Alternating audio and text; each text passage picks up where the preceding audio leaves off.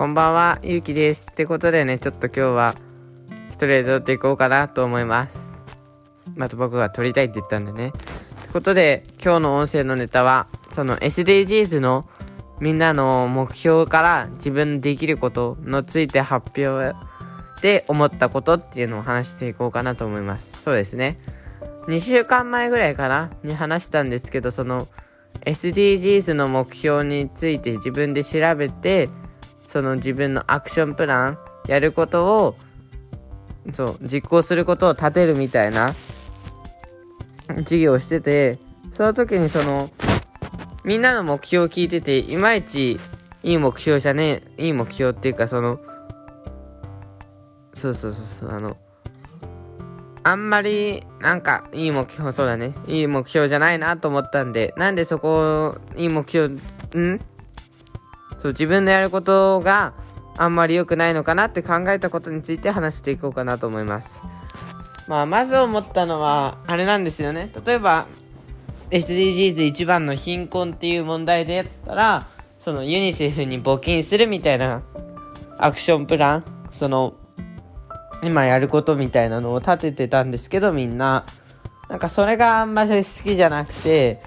なんで好きじゃないかっていうと、まあ、その親に頼めば今すぐ実行できることで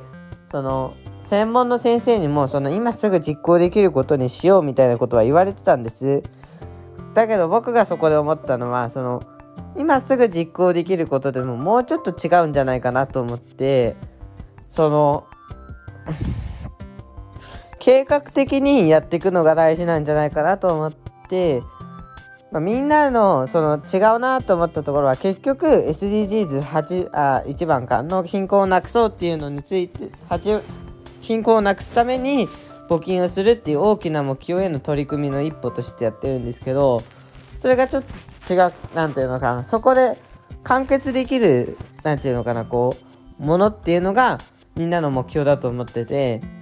例えば僕だったらその、まあ、単純に単純な発想なんですけどうん。じゃあまあその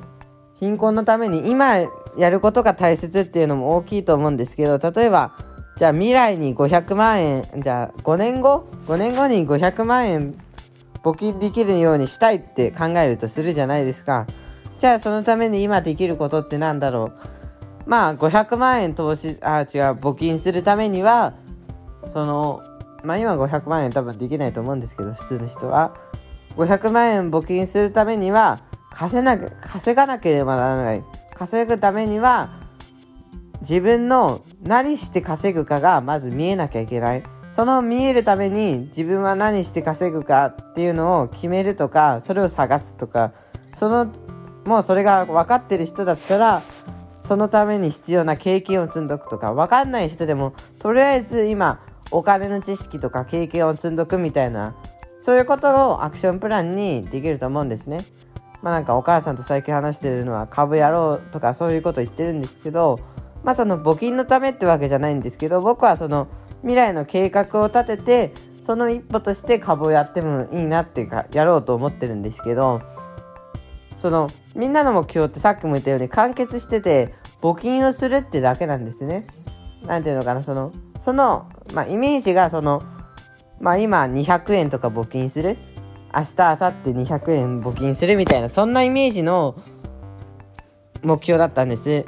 だからその